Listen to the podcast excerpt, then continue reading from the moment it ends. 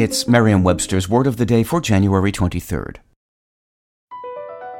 Across America, BP supports more than 275,000 jobs to keep energy flowing.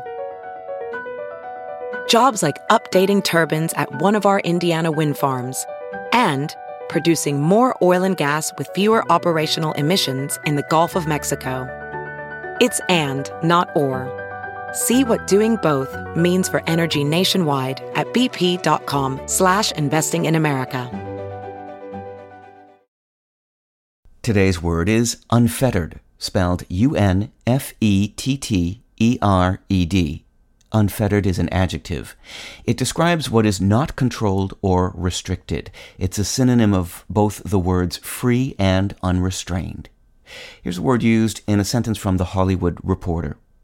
Kevin Desjardins, president of the Canadian Association of Broadcasters, said that before the CRTC, foreign streamers for a decade were allowed unfettered access to the Canadian market, which increasingly put local TV networks at a disadvantage. A fetter is a chain or shackle for the feet, such as the kind sometimes used on a prisoner, or more broadly, anything that confines or restrains fetter and unfetter both function as verbs in English, with contrasting literal meanings having to do with the putting on of and freeing from fetters. They likewise have contrasting figurative extensions having to do with the depriving and granting of freedom. The adjective unfettered resides mostly in the figurative, with the word typically describing someone or something unrestrained in progress or spirit.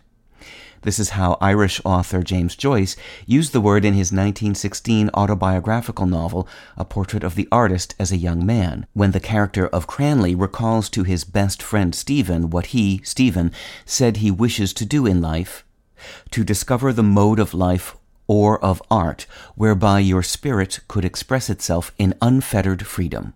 With your word of the day, I'm Peter Sokolowski. Visit Merriam-Webster.com today for definitions, wordplay, and trending word lookups.